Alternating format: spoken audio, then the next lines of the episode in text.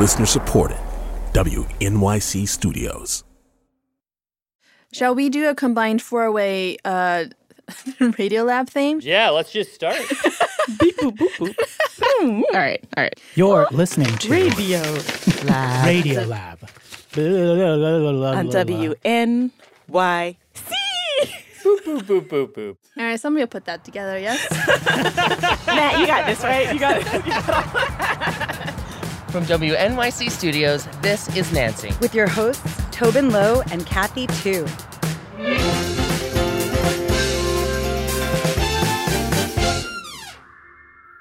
Okay, we have a lot more people in the studio than we normally have. yep.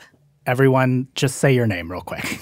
My name is Tracie Hunte. I'm a reporter at Radio Lab. And I'm Latif Nasser, and I'm also a reporter at Radiolab. Fun fact I live in Latif's apartment in Hell's Kitchen. Yeah, that's true. So Kathy and I have a have a deeper connection here. It's true, you guys. Don't be jealous. I'll, I will try not to be. So. So we have Latif and Tracie from Radiolab. They just put out this amazing story we can't stop thinking about. And if we say too much more, we're going to spoil it. So we're just going to get right into it.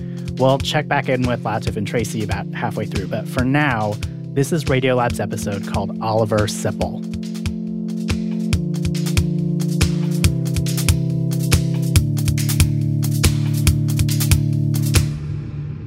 Oh, wait, you're listening. Okay. All right. Okay. All right. You're listening Listening to Radio Lab. radio Lab. From WNYC. See? Yeah.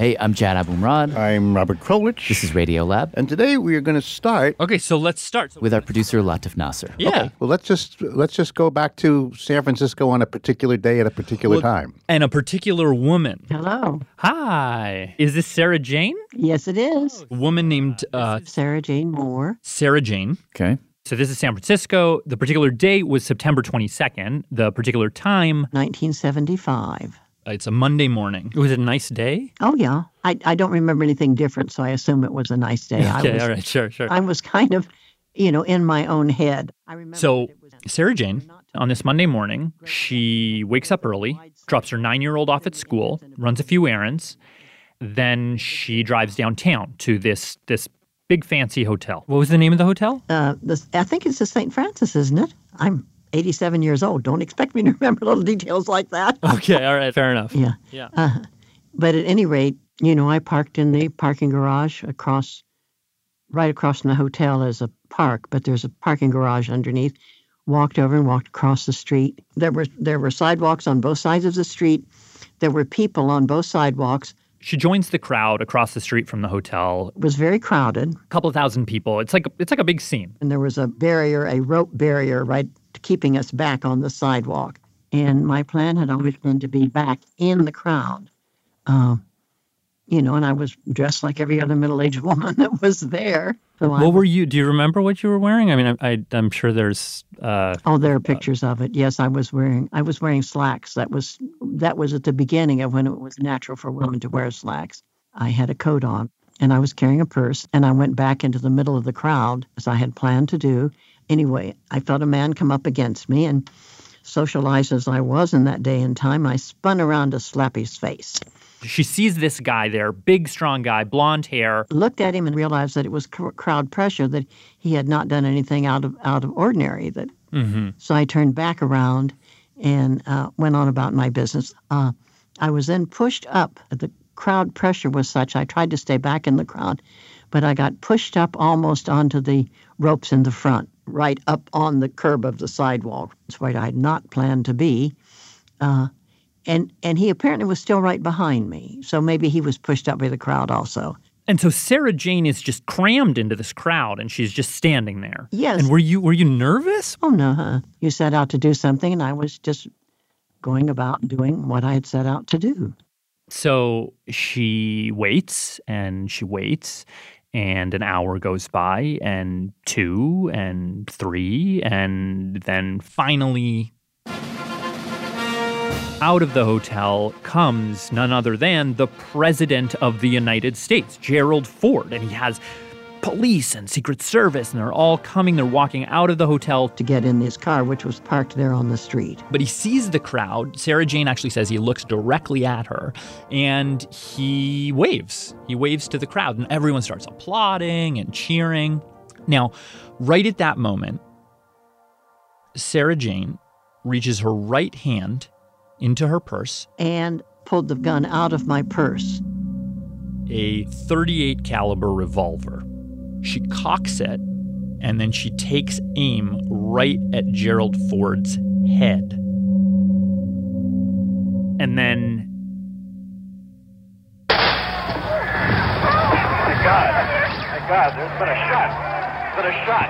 But Mr. Ford did not fall. We're being pushed back by the police. The bullet flies a few feet to the right of Ford, chips the wall behind him. Ford freezes in place. Sarah Jane never planned to take a second shot. Now she's just still standing there. With my hand still in the air holding the gun. Looking over the smoking barrel of the gun, and she's got enough time if she wants it, but before she can take that second shot, the blonde man behind her lunges at her, grabs her gun arm, pulls it down, and deflects it for just that crucial second that these police officers nearby need to get to her. They tackle her, they take her gun, and they pin her to the ground. So I couldn't move. And by that point, the Secret Service has whisked off the president into the limousine. And I was immediately picked up and carried across the street. Into the hotel. Arrested. And eventually, uh, she went to prison and she served 32 years in prison. Huh. Uh, and then and then after that was released on parole. And then we talked to her.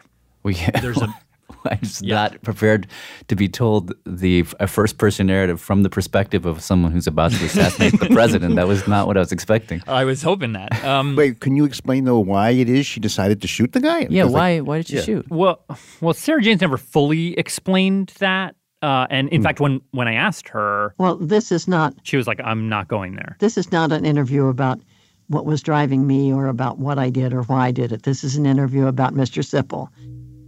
Sipple? Yeah, Oliver Sipple.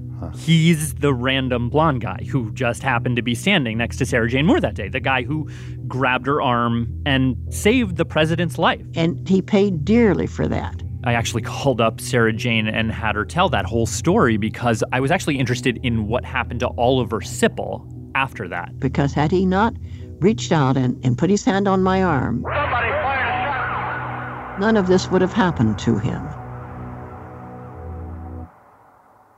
Wait, what happened to him? So Oliver Sipple actually died in 1989, but um, before we get to the story, I just want to give you a picture of the guy. So uh, just uh, Google search Oliver Sipple Ford Okay. or something. Wait, okay, wait. I see the picture. I see. Look at that. He's a muscular guy, kind of blonde hair. He's a, he's a he's a um, he's a handsome guy. yeah, he's He- a, like, he's a little bit James Dean and Marlon Brando had a baby, kind of. He feels like an all American. He feels all American. There's something all American about him. Thank you. Yeah, yeah. We're bringing in another all American for this story, uh, Daniel Lutzer. An editor at Oxford University Press. Um, and a few years ago, it was like probably more than five years ago, I wrote uh, an article uh, about Oliver Sipple. But anyway, To get back on track, September 22nd, 1975, Sarah Jane Moore fires that shot. Oliver Sipple grabs her arm. The police, wrestle Moore to the ground and then the police actually grab Oliver too, pull him inside the hotel to question him. because there's initially some confusion about what he was doing there and some thought that, you know, he might have been a suspect. And so he's in this hotel trying to light a cigarette, but he, he just couldn't do it because he was shaking so hard. Hmm. Turns out Oliver had served two very rough tours in Vietnam. Loud noises would would make him very unhappy. Um, I think this is the sort of thing we might call post traumatic stress disorder now. But when eventually Oliver started to calm down, the Secret Service were like, What are you even doing here? It was kind of hard for him to answer because it's like he didn't even really know. It was just like, well, I don't know. I was taking a walk. And I just bumped into this huge crowd of people, asked what was going on. And people were like, oh, like Gerald Ford is going to be here. You know, the, the president is going to be here. So he said he thought, I might as well see him. And then he was standing there for a couple hours until He saw a flash of metal, realized it was a gun reacted quickly, instinctively. and then You guys all pulled me in here. that's how I came to be here. So he's questioned for three hours. He goes home, home to his fourth floor walk up, and there's a reporter there waiting for him. Hmm. Uh, but he, he he just wants to sort of be left alone. And he told this reporter, um, "quote I'm a coward. I don't know why I did it. It was the thing to do at the time." Hmm. And and then even after that, he just keeps getting phone calls from reporters, and and and some of them learned that he was a marine and so they would ask him questions like oh was it your you know was it your training is that why you did this heroic thing But he said, like, oh, you know, listen, don't mention any, any of that stuff about the Marines. You know, like, let's keep that under wraps. quote i'm no hero or nothing but the next day Yesterday in San Francisco, a shot fired. oliver's story shot across the country. The aim deflected by an ex-Marine, a Vietnam veteran named Oliver Sipple. his name's on television. That Marine, Oliver Sipple, on the front page of newspapers where there's headlines like ex-marine deflects weapon as woman shoots. That's the la times chicago tribune. Hero tells how he deflected woman's arm. And so despite his best efforts oliver becomes a national hero for a day And it appears that he sort of thought that would be it. maybe his friends would give him a pat on the back buy him a couple rounds And then, eh, you know, over the next couple days, it all sort of like rippled out of control. Because that very same day that Oliver was being painted as a hero, this guy named Herb Caen, the longtime San Francisco columnist, walked into his office and on his answering machine were two messages saying, Hey, that guy Oliver Sipple, the hero, who saved the president's life, is gay. Huh. Was he was he out? well, he was sort of out and sort of not. What does that mean? Well, to explain, you got to understand this particular time and place. So let's just, you know, take a magic carpet ride, close your eyes, and let the sound take you away.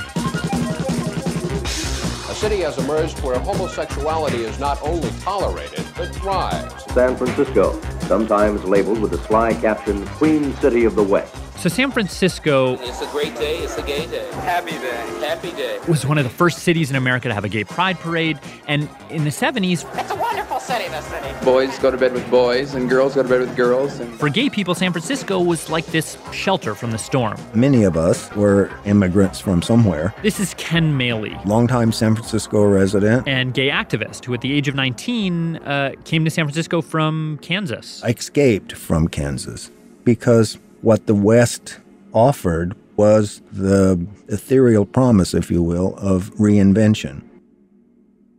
You could cross a line in which your past stayed behind you. It was a place where you could be out, but to the people you left behind, you could still be in. So, uh, so And so for Oliver, you know, he came from Michigan. from a working class family, uh, he had a lot of brothers and sisters. I think he was one of eight children. And so after the war, when he got to San Francisco, he actually started going by the name Billy. Billy, uh, Billy Sipple, and he was perfectly open about his sexual orientation and would tell anybody who asked that he was a gay man. But you know, he never told his family. And so Oliver lived, like a lot of gay people at the time, this double life. Yeah, yeah. And do we know that this is the reason why Sipple came to San Francisco, or, or was there a different reason? It may have just been because Harvey Milk was there. the Harvey Milk, you know, famous gay activist, San Francisco politician. He was friends with Harvey Milk. A New Yorker, an immigrant from New York.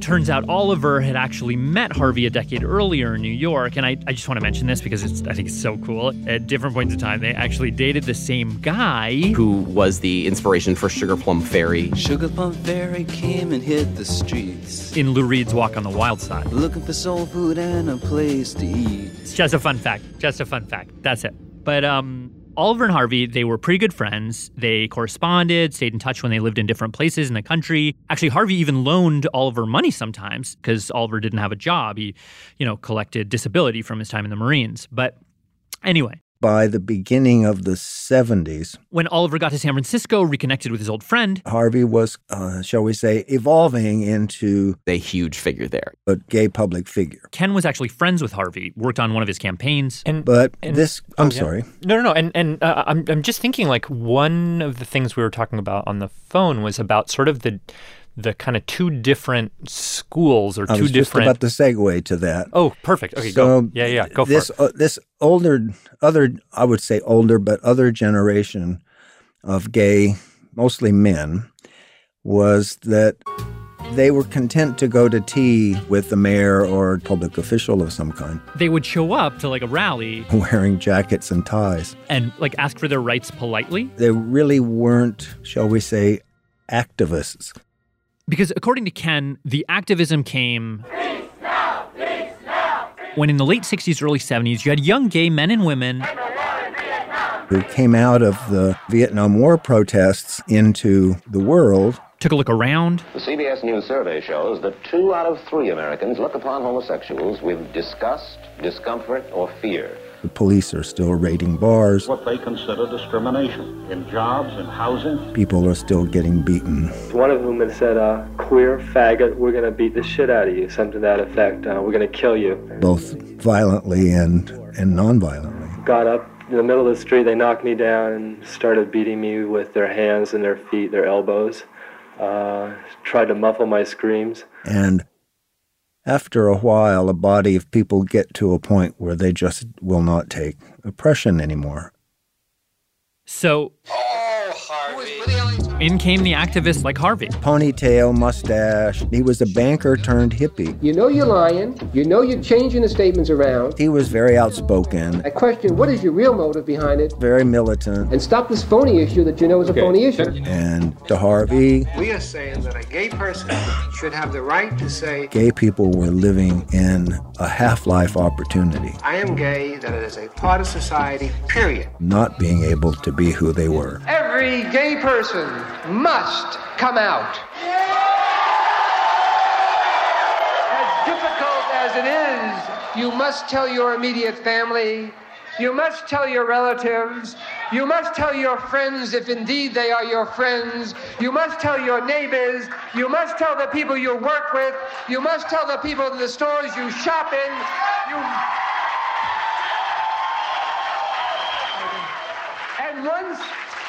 once you do, you will feel so much better. And so, cut back to September 22nd, 1975. In the blink of an eye, Oliver Sipple becomes this hero. And that same night, Oliver's friend Harvey hears about all this news and kind of senses wait, maybe there's an opportunity here. So he picks up the phone and he calls the columnist Herb Caen, a very, very well known, well loved gossip columnist. And Caen isn't there, so Milk leaves a message on his answering machine. And he basically says, Look, I'm a friend of Oliver Sipple's. I've known him for years. Uh, Oliver Sipple worked on my campaign for supervisor. So basically, with without Sipple's consent, Harvey outed him. Milk outed him. But what was Harvey Milk thinking that he would do this? Well, for Harvey, I think the uh, stereotypes, the lies, the innuendos, of gay people as limp wristed and drag queens and stuff, the distortions, all gay people are child molesters. well, here's a true gay hero. A square jawed, heroic Marine. Who seemed to be a sort of like regular, like red blooded American. And so Harvey said, and this was written down by his biographer, uh, who I'm quoting, it's too good an opportunity. For once we can show that gays do heroic things, not just all that caca about molesting children and hanging out in bathrooms. Wasn't there somebody who said, no, no, no, no, you got to ask the guy first. You can't just do that. Harvey just did it. Really? Yeah, he just did it. So Caen, in the, the next morning, Caen arrives at his office. He listens to the message, and Caen tries to call Sipple, but he can't reach him. But there was another guy who was a gay activist. His name was uh, the Reverend Ray Broshears. He was the head of what's called what was called the Lavender Panthers, um, and he also independently called Herb Caen to say, "Oh, that guy Oliver Sipple everyone's talking about on the news, gay." So you got two independent sources, both of people who said that they were friends with Sipple and that he was gay. And for Caen, I think this was juicy. This was a juicy thing. Um, and he, uh, let's see, this? let me just like go back and get this. So two days after the assassination attempt, Caen's column comes out. And the way that he wrote it up, this is the, the precise paragraph. One of the heroes of the day, Oliver Billy Sipple, the ex Marine who grabbed Sarah Jane Moore's arm just as her gun was fired and thereby may have saved the president's life, was the center of midnight attention at the Red Lantern, a Golden Gate Avenue bar he favors. Reverend Ray Broshears, head of Helping Hand Center, and gay politico Harvey Milk, who claim to be among Sipple's close friends, describe themselves as proud. Maybe this will help break the stereotype. And then that day, this guy named Daryl Lembke Lembke, L E M B K E. picks up his issue of the Chronicle, sees Herb Caen's column, Read it, and I reported it to the office. the office of the Los Angeles Times. I was a reporter for the LA Times in San Francisco, and so uh, my office told me, get an interview with Oliver Sipple.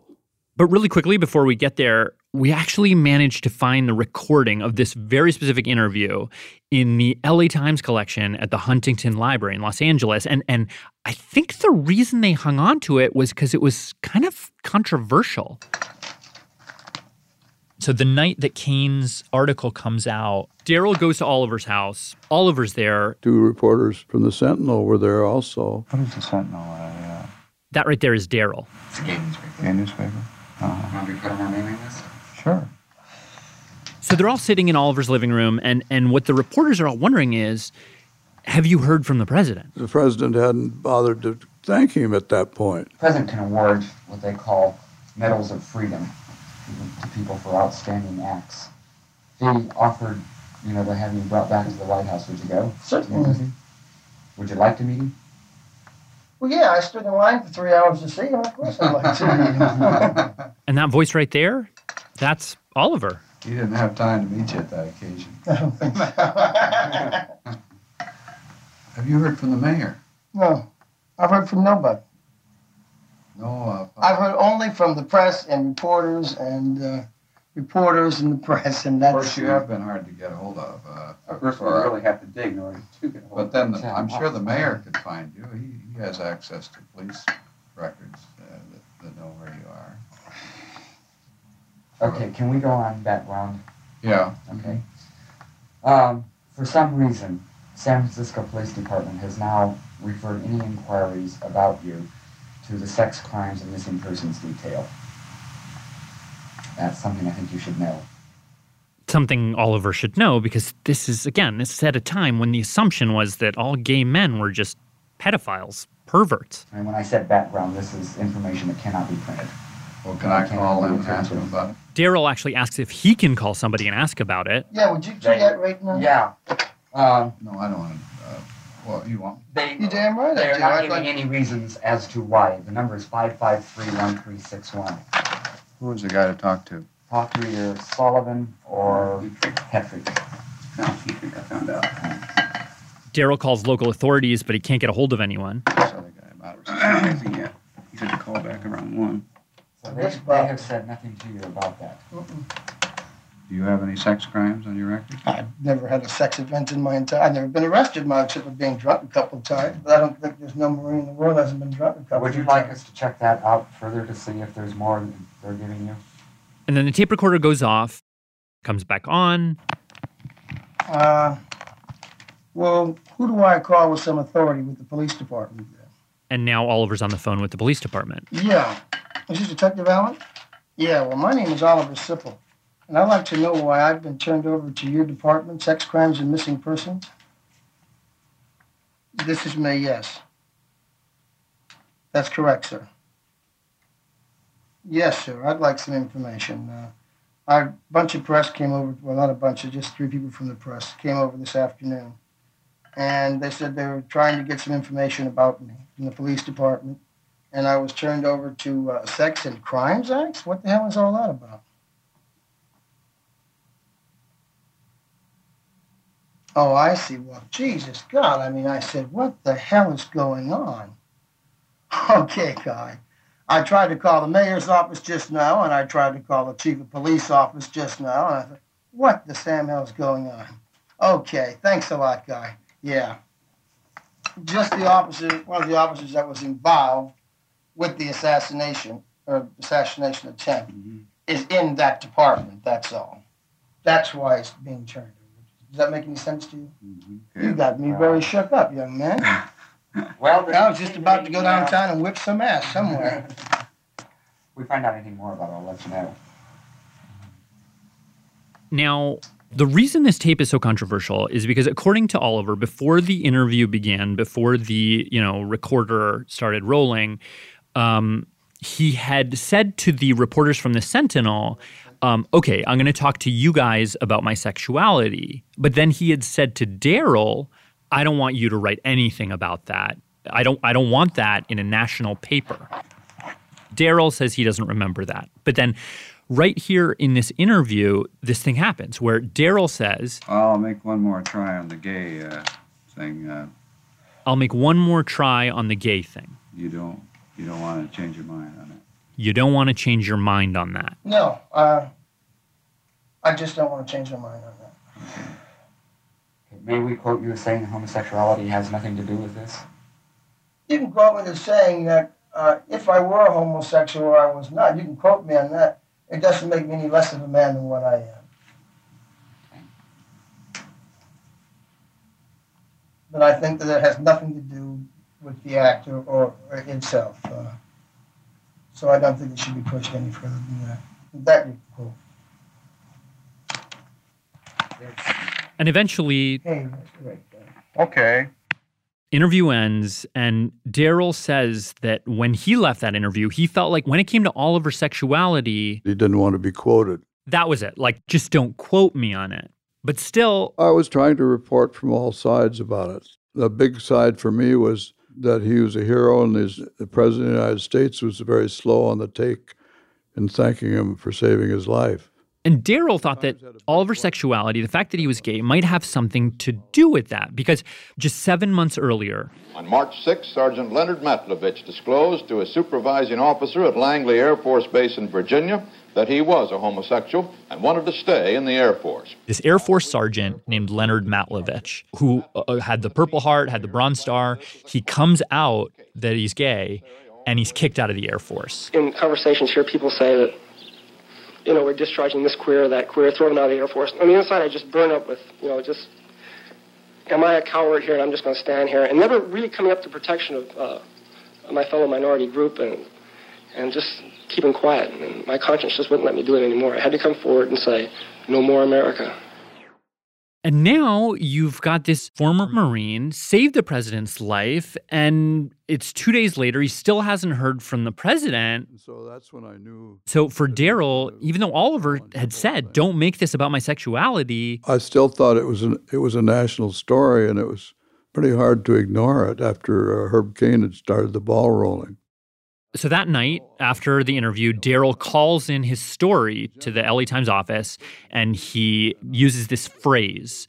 Um, he says that Oliver is a former Marine who was, quote, a prominent figure in the gay community. Put it down a ways in the story, but the rewrite guy put it in the lead Really? and uh, made it the big thing. And so, three days after the assassination attempt, the LA Times runs a story with the headline uh, No Call from President, Hero in Ford Shooting Active Among SF Gays. And uh, the LA Times got a news service. And so, Daryl's story, it goes, I mean, it goes everywhere. Another strange twist to the story. Headlines are like gay vet or homosexual hero. It's been reported that the ex Marine who deflected Mrs. Moore's shot on Monday is well known in San Francisco's gay activist circles. And so it was not just running in Los Angeles, it's also running in Chicago, it's running in Dallas, it's running in Indianapolis, and it's running, uh, you know, of all places, in Oliver Sipple's hometown in Detroit. I guess what I'm wondering is if you have a guy who says, please don't talk about this, this has nothing to do with what I did yesterday, shouldn't that play some role in what you decide to write or not to write? Well, no, you know, news news uh, sources are always uh, reluctant to talk, and so uh, I guess I took it uh, as my duty to take up that angle, especially since it involved the president of the United States. Right. But uh, if you were to do it all over again, would you do anything differently? Uh, I don't know. Uh, I hadn't taken into account maybe uh, the potential harm of saying it. I don't know if I'd do it over again or not. But not able to turn back the clock for something like that.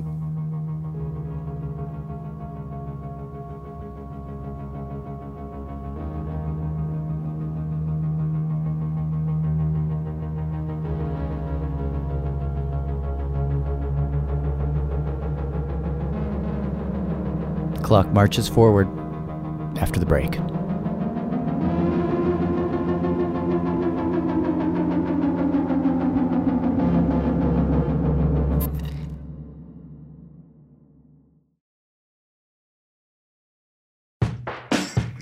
We're back, and we are here with Tracie and Latif from Radiolab. Hello again. Hello. We're all together like a big, happy, half gay family. uh, so, without giving away this incredible story, what were some of the big ideas that working on this story made you think about? Well, I think that one of the biggest things is Latif and I are both journalists, so obviously, one thing that we kind of talked a lot about when the, when we first started reporting the story is if we would have reported on Oliver's sexuality. Would we have been one of those reporters who kind of talked about it? And I think we've gone, you know, so far back and forth on that question a lot because you want to be respectful of people and their private lives, but there's also this larger political question and I mean, even now, it's like kind of alarming to even think like, oh, a gay person doing something heroic is news. In 1975, it was. and how far have we come? Not far enough. But what does that exactly mean? Ah, anyway, oh, I know what you mean. I so know what you mean. Yeah, it's, you know, like privacy and people's lives are at stake, but also this all these other lofty ideas like the First Amendment and the freedom of the press. yeah, exactly. Exactly. Like so. So there is on the one side, right? There is the freedom of the press. There's the First Amendment. But then there is on the on the on the flip side of that is this question of civil rights. Like, how do you how do you change the public perception of a stigmatized group if that stigma is something that's not apparent and that those people have to kind of come out and own, you know, publicly. And we have that like amazing speech from Harvey Milk where he basically says, you know, come out, come out wherever you are. You know, it's something you would see in the movie about him or something. But then hearing it through Oliver Sipple's ears, it sounds so different. It sounds so much harder. So that's kind of another question is like civil rights and the question of how you fight for a group when maybe you don't want to be a hero, you don't want to be the guy in front of everybody. How does that tug of war, you know, play out? Yeah. Okay, so we're going to get back into Radiolab's episode. Thank you, Tracie. Thank you, Latif. Thank you. Thanks for having us. All right, here's the second half of Oliver Sipple. This is Radiolab. We're back with the story of Oliver Sipple from reporter producer Latif Nasser. So the assassination attempt was on Monday, and on Thursday, Sipple and his lawyer call a press conference. Well, I think you all know this is Oliver Sipple, who saved the president's life, and he has a prepared statement on a subject that's appeared in the press today. In the past few days, I have been asked many questions having to do with my sexual preferences to wit. I have been asked whether or not I am gay or homosexual. This is there is this is my reply to the line in question. The first reason you are interested in my in me is the fact the woman who tried to shoot the president. See, I'm sorry, I'm so nervous. Excuse me. Uh, this is a handwritten statement, and he's having a little difficulty reading it. We Xeroxed it in order to get it to you this afternoon. The reason first. First, the reason you were interested in me is the fact that I deflected. Oh, okay. I couldn't get the word there. Okay. Can we go right from whatever? My sexual orientation has nothing at all to do with saving the president's life, just as the color of my eyes or my race has nothing to do with what happened in front of the St. Francis Hotel on Tuesday. M- My sexual Sexuality. my sexuality is a part of my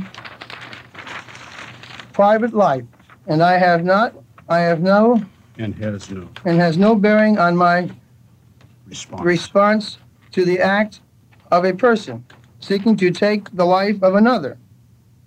I'm first and foremost a human being who enjoys and respects life. I feel that a person Person's worth. worth is determined by how he or she responds to the world in which they live, not on how or what or with whom a private life is shared. He ba- he basically says like stop, stop. It's it's kind of as simple as that. Yeah. But there's something else that happens in the press conference that is makes the whole thing, I mean, so much more personal. Finally, And and it actually was the very reason that Oliver called the press conference in the first place. I want you to know that my mother told me today that she could not walk out of her front door or even go to church because of the pressures she feels, because of the press stories concerning my sexual orientation. Naturally, I never anticipated such interference with my family's relationship, which I, When I suppose. when I supposedly saved the president's life. Oliver would later say that uh, when he was talking on the phone with his mother, she said to him, I don't want to speak to you ever again. And she hung up on him. and also hung up. Did you call him Uncle Uncle Oliver or? Yes, I called him Uncle Oliver. Yeah. This is George Sipple Jr., Oliver's nephew. He told me that uh, most of Oliver's family stayed in Detroit. Uh, Oliver's two brothers and his dad worked together at an auto plant there. They all worked for General Motors. Mm. And the stories that I've heard is that The day after Oliver saved the life of President Ford, they walked in and everyone wanted to like buy them a beer.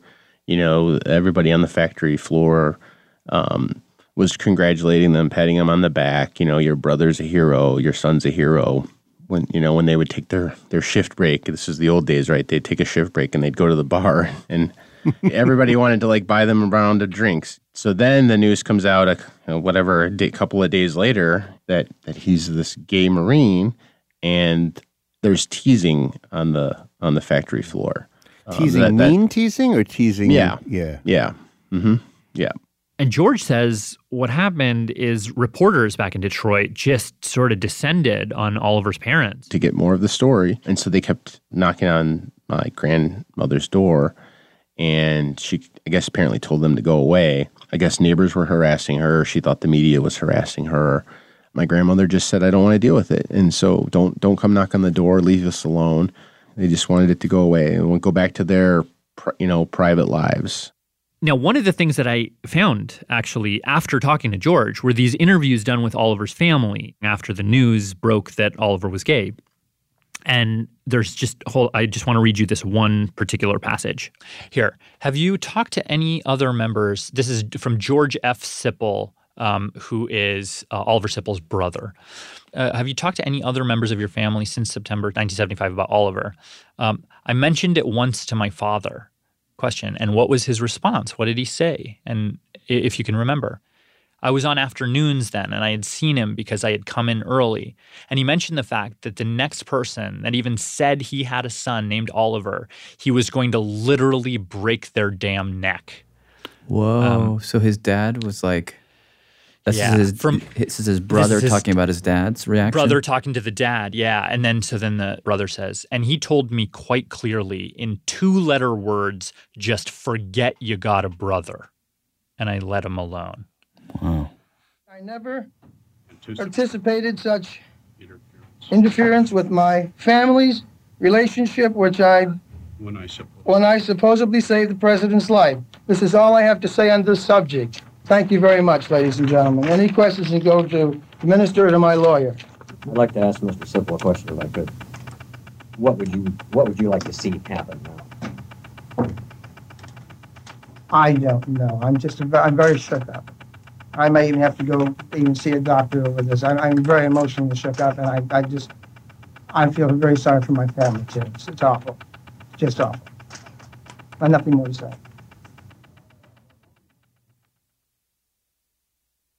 Can you tell us the story of the letter? Well, I wish I would have. I wish I would have brought it. I, I do have it, but I didn't bring it today.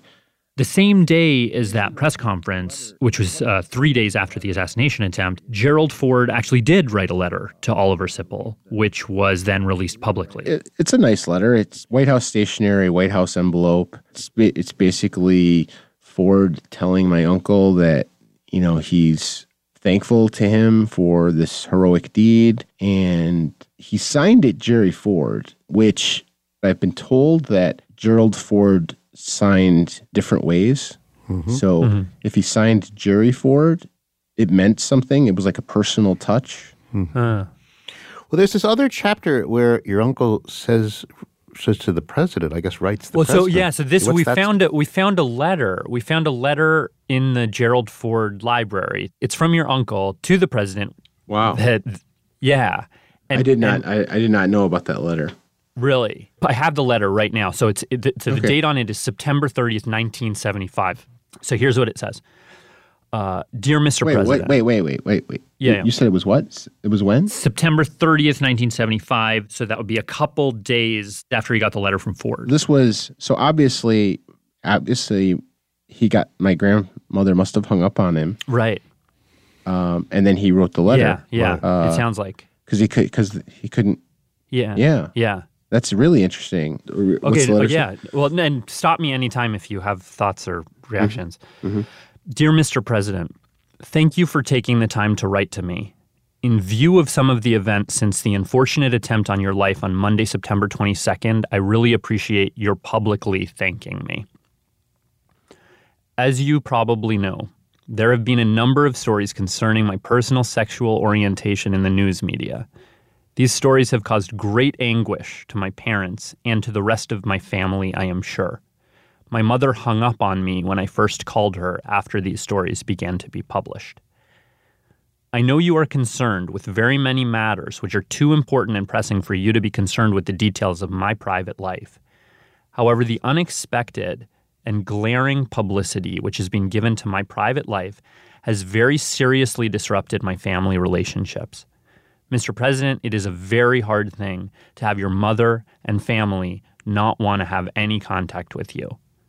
I know that your schedule is heavily occupied, but I respectfully request that you take the time to see my family or at least call my family. The telephone number is 313 849 I love my family and I do not want to be separated from their love and companionship. Your help will be gratefully appreciated. Respectfully, Oliver W. Sipple. Wow.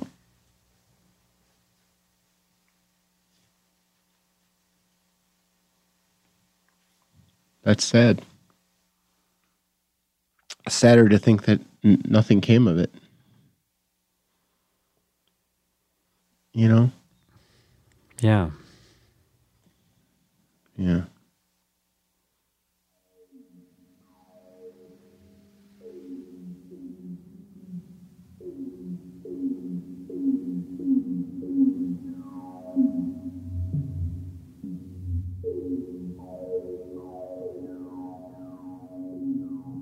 We tried really hard to find out if Ford ever made that call. Uh, the the archivists at the Ford Library they uh, went through his call logs, and there was no evidence that he ever made that call. And then we talked to George Jr. and he talked to you know everybody in his family, and they don't remember it either. And anyway, you can't say for sure, but as far as we can tell, uh, that call never happened. But we did find out that the same day that Oliver sent that letter uh, back to Ford, he and his lawyer filed a $15 million lawsuit against the press.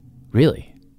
Sa- um, saying saying what? That the newspapers, when they publicized that he was gay without his consent, they violated his privacy. Okay, walking out of Civic Center BART onto Civic Center in San Francisco. It's just, it's one of those cases where it pulls your head in one direction and it pulls your heart in the exact opposite direction.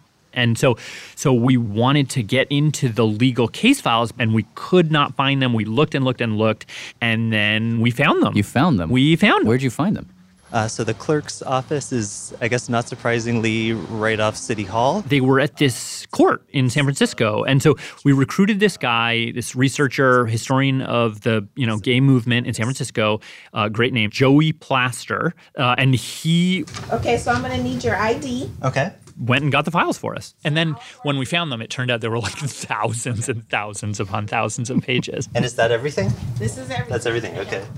So the issue, uh, you know, it's it's a very fundamental issue for those of us in journalism. And to help us make sense of the arguments, you know, lurking in those pages, What is privacy and what is invasion of privacy? we talked to Dan Morain. Editorial page editor of the Sacramento Bee. He actually first heard about the case in journalism school and also wrote about Oliver Sipple way back in the 1980s. So, anyway, Okay, so here's the first page of the file. This is the, The lawsuit was against the Chronicle. the case is Oliver W. Sipple, plaintiff, versus the Chronicle Publishing Company. It was against the LA Times. the Des Moines Register, the Chicago Sun Times, the Denver Post, the Indianapolis Star, and the San Antonio Express. Wow. Let's see. So this is uh, the deposition of Oliver W. Sipple. Let's see. So, one of the arguments that the lawyers for the newspapers were making is that Oliver's sexuality was not actually private. Lawyer, were there any people that you knew in San Francisco in, say, September 1975 who knew that you were homosexual? Sipple, yes. Lawyer, approximately how many people? Sipple, I have no idea. More than 10? Yes. More than 50? Yes. More than 100? Yes. There were people in New York who knew he was gay. There were people in Dallas who knew he was gay, and it kind of they settle in the like in the hundreds. Did you tell anybody before in September of 1975 that you were a homosexual? If I were asked, I am asking you. I don't know what you were asking. And they make the argument, the newspaper's lawyers, that hey, this was already somewhat public a fact. But his personal business was his personal business. I have never attempted to obtain publicity for the fact that I am gay or predominantly homosexual in my sexual orientation. He was a private citizen. I have made my home approximately 1,800 miles away from home of my parents and my family so that I could move somewhat freely in the gay community without the fact of my sexual orientation getting back to my parents and family. And it goes on. But the newspapers made this other argument that was like, okay, whether or not you're living a double life, whether or not you wanted to or whether or not you had to, there's something here that's bigger than that, that's bigger than you. Which was he was a private citizen who thrust himself as anybody would hope they would do. He ran toward, he went toward danger. And when he did, he also thrust himself into the public eye. And a journalist, when you're in the public eye, you become something else entirely. You become a public figure. Yesterday in San Francisco, a shot fired. When that happened to Oliver, he lost his right to privacy. I'll make one more try on the gay uh, thing. Uh, and the newspapers argued when it came to Oliver's sexuality, you don't want to change your mind on it. No. It was news at the time. It is, was, and at all pertinent times has been my judgment that Mr. Sipple's activities in the gay community are highly significant and newsworthy for two important reasons. First, On March 6th, Sergeant Leonard Matlovich disclosed that he was a homosexual. So, like we said, when Daryl Lembke was writing that article about Oliver, you had this big story about the U.S. Air Force trying to kick this guy, Leonard Matlovich, out because he was gay. Would you like to meet him? And Oliver has heard nothing from the president. The president later said that he, that had nothing to do with Oliver being gay, but to people at the time, the suggestion that the president's expression of gratitude to Sipple might have been affected by rumors of Sipple's activities in the gay community. That was news. News Secretary Nessen was asked if that was the reason President Ford has not yet personally thanked him. Second, The lies, the innuendos, Sipple's public display of heroism in saving the life of the president of the United States the distortions. All gay people are child molesters. presented an image, That gay people are like everybody else, that they're heroes. an image certainly contrary to the stereotype of persons associated with the gay community as weak and unheroic figures. Which is to say, this is newsworthy, this is worth knowing, and it is something that the whole country wants to know, and and the value of that is more than the value of, you know, this individual person's privacy. Do they make it that Um, explicitly? I mean, sort of putting it in terms of the public benefit outweighs the private privacy? Yeah. Um, so Oliver's case it dragged on for nine years. So uh, from 1975 to 1984. Um, but this is I'm quoting the judgment. The record shows that the publications were not motivated by morbid and sensational prying into appellant's private life, but rather were prompted by legitimate political concerns, i.e., to dispel the false public opinion that gays were timid, weak, and unheroic figures, and to raise the equally important political question whether the President of the United States entertained a discriminatory attitude or bias against a minority group such as homosexuals. So the court tossed Oliver's case out. He lost. He didn't get a dime. I mean, if you think about it, it is weird that a journalist can just take a person's most private details and then if it feels relevant, well, like if they can make that argument, they just put it out there. It is the like if we did if we were to go silent because somebody says don't say that about me, then and the government backs him up. But is if it's meaningful, then the person out of which the meaning is being pulled painfully has nothing to say about it. That's just weird to me. It's it's really hard. I mean, I was thinking about this, like even sort of on the train coming over here. Again, Daniel Lutzer. And it's like the thing that like makes journalism law so complicated, and the things that make an invasion of privacy discussion so difficult is that like what makes something not an invasion of privacy is not that it's okay, it's that it's politically, you know, relevant. So like the sto- the fact that the story, the fact that the the private details of his life are politically relevant means that it's not an invasion of privacy. You know, it doesn't mean that it isn't rude or that it doesn't hurt. It means that it's an appropriate story to you know to publish. But I but I do think like why should the journalists be the only ones to decide what is newsworthy? It's not like wh- why is it that then journalists you you you just pick up a, a notepad and a pencil and all of a sudden you have so much more power to say what's sayable than than anybody else. Well, I mean, we have a the sort of long tradition of that in the United States. I mean, like that's like what the First Amendment is. I mean, I don't know. I mean, it's like, yeah, sure. Like, it's like, why do journalists get to decide that? Well, like, who would you rather have decided? It's not a perfect system, but it's, you know, it kind of works. So, so is Oliver just like this This is producer Tracie Hunte who was in on the interview. somebody whose life is basically kind of sacrificed to the altar of the First Amendment in this like sad way? Yes. Um, yeah.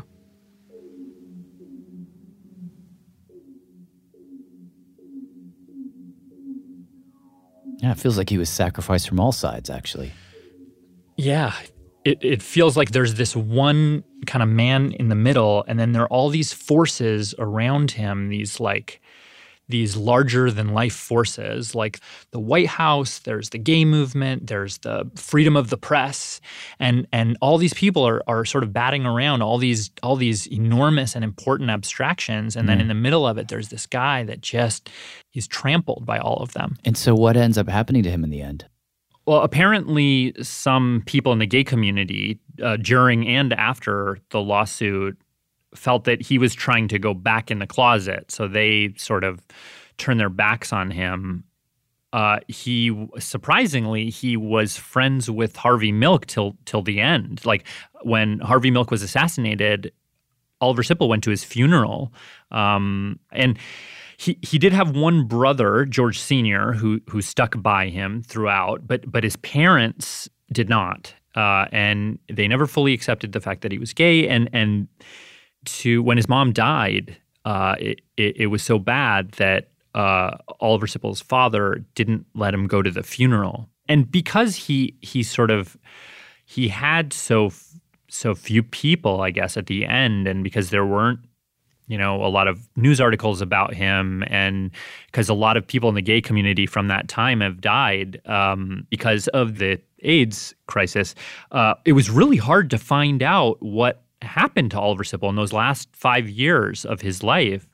Um, and the only way we could was because when we were talking to Daniel Lutzer, he mentioned this interview that he did with this guy named Wayne Friday. He was a friend of Oliver's. Wayne Friday was sort of like a, a pillar of the community in San Francisco, like a pillar of the gay community, and then also a sort of uh, political figure. And he was a cop, and you know he was he was he sort of fingers in every pie uh, kind of thing.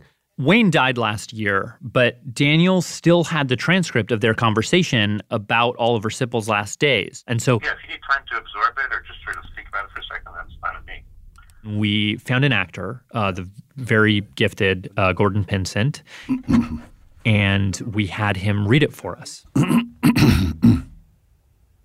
Okay, let me have a go.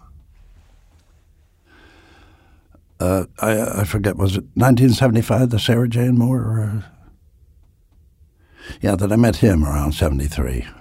He was a swamper at a gay bar called the Cockpit. Swamper, they used to clean the bars at night.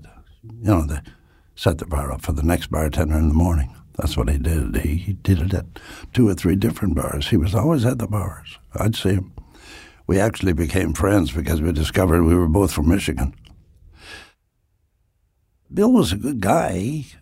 He was just a fucking alcoholic. I mean, he'd get his disability check once a month, and he'd go down to one of the bars in the Tenderloin where he used to hang out was called Queen Mary's Pub. He'd go in there the day he got his check. Swear to God, he'd he'd spend his whole fucking check on everybody, and he'd get broke the rest of the month. He just couldn't control himself.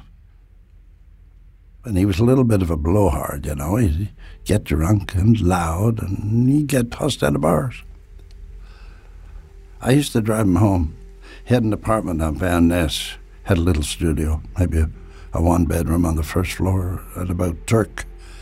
He'd be drunker than hell at the bar, and I'd drive him home, so I always knew where he lived.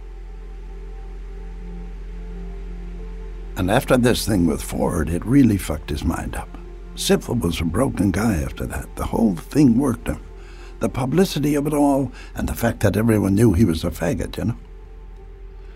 He said to me a couple of times, I went to the Marine Corps and I got hurt, and now what am I known for? For being a faggot. And I'd say, No, you're not. You're known for saving the president's life.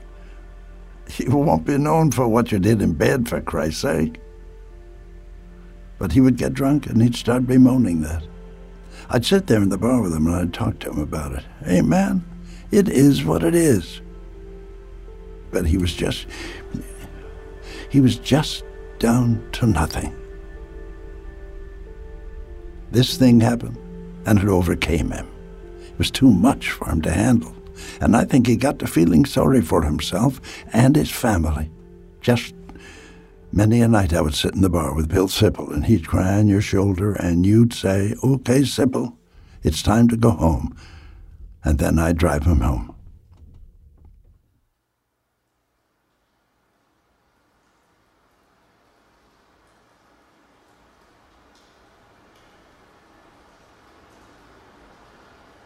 I remember it was raining. It was pouring fucking rain. Bruce called me at my office over at the DA's office and said, Wayne, will you do a well being check on Sipple for me? And I said, Why? And he said, Nobody's seen the dude. He hasn't been around for a while. So we go out there together, and it was raining, and I'm ringing the bell, ringing the bell, ringing. He doesn't answer. I noticed on his door there were these little stickum things, post-its, and he had befriended this little old lady who lived next door. They kind of looked after each other. And she'd left all these notes. Bill, call me. I can't get a hold of you. So I rang the manager's bell. And it was a little Filipino guy. I showed him my badge and I said, You gotta let me in. And so he did. And the door opened, and I knew what was going on. It's the smell. It's the smell you never forget. It's a sickening, sweet smell. Bill was sitting in the chair. He was bloated. He was bloated out real big. He had a bottle of Jack Daniels sitting there. And the television was still on. The coroner told me he'd been dead about 10 days, as near as they could figure. God, I didn't know he was only 47. I thought he was older than that. Anyway, I got the guy to open the door for me. And the minute he did, I said, Close it. And then I had to stand there and wait for the coroner.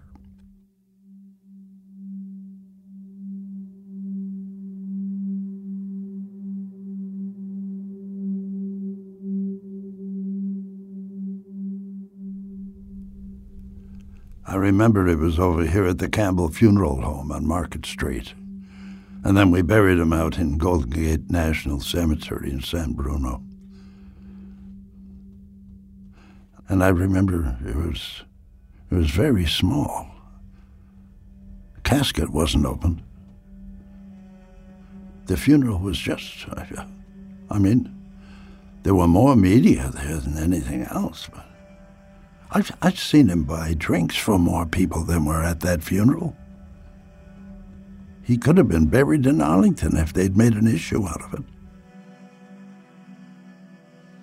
I mean, shit, there he was, this national icon, a gay whatever, and there were just a few people out there for the funeral.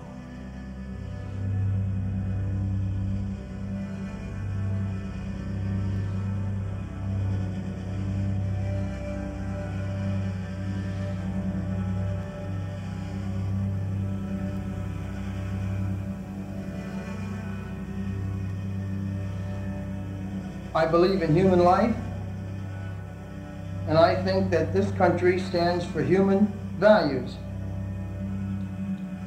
uh, including life and freedom. I'm first and foremost a human being who enjoys and respects life. I feel that I that I feel that a person Person's worth. worth is determined by how he or she responds to the world in which they live, not on how or what or with whom a private life is shared. These are, these are my words and they're my feelings.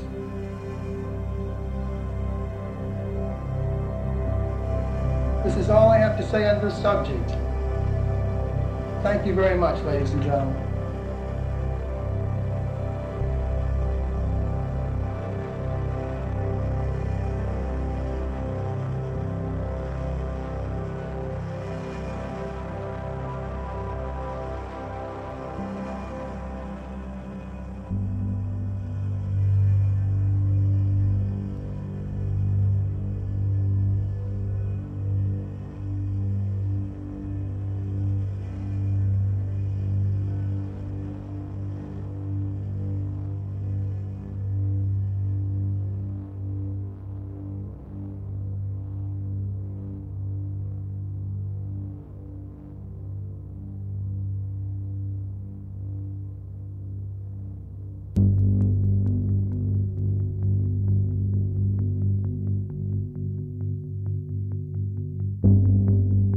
Story was reported by Latif Nasser and Tracie Hunte. It was produced by Matt Kielty and Annie McEwen with Latif and Tracie. Special thanks to Bruce T.H. Burke, to Stacy Davis at the Gerald Ford Presidential Library, to the GLBT Historical Society, Stephanie Arias at the Huntington Library, James Crammond, who's Gordon Pinsent's agent. And as long as we're on the subject of Gordon, the actor you heard just ending the piece, wow. Wow, yeah. Just wow. Yeah, thank you to Gordon. Special thanks also to Alan Jones, Denny Meyer, and Floyd Abrams. Thank you all. We had original music in this story. Uh, we used a lot of music from a guy named Patrick Cowley. He was a guy who grew up in Buffalo, moved to San Francisco in the 70s, like Oliver Sipple, and in 1982 he died of AIDS. This music was released posthumously by the label Dark Entries. We're super grateful to them and to Patrick Cowley, wherever he is, for the use of his music.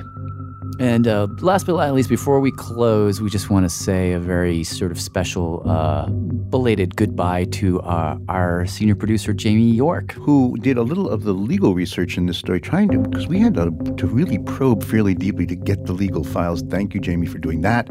And for everything, for, everything. for guiding so many of our stories and our whole team for the last few years. Jamie, we will, we will really miss you. Yes, we even do, at this very moment, miss you. All right, I'm Jad Abumrad. I'm Robert Krulwich. Thanks for listening.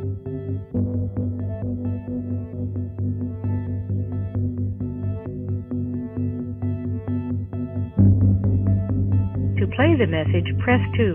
To go Uh, good afternoon. This is Daniel Lutzer. Uh, I guess this message is for Latif. I'm calling in. Uh, Hi, this is Joey Plaster in New Haven, Connecticut. To um, Hi, this is Dan Morain of the Sacramento Bee. Uh, to um, record the credits. Okay. Radiolab was created by Jad Abumrad and is produced by Soren Wheeler. So, starting now. Dylan Keefe is our director of sound design.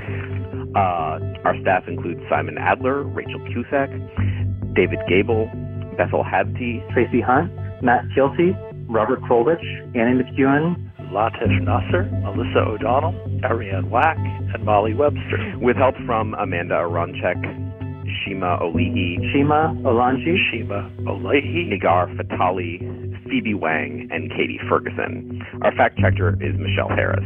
Uh, if there are any problems with that, please let me know, and I'd be happy to record it again. But I think that should work fine with you know edits and stuff. Uh, thanks a lot. Look forward to hear, hearing the piece. Bye. End of message.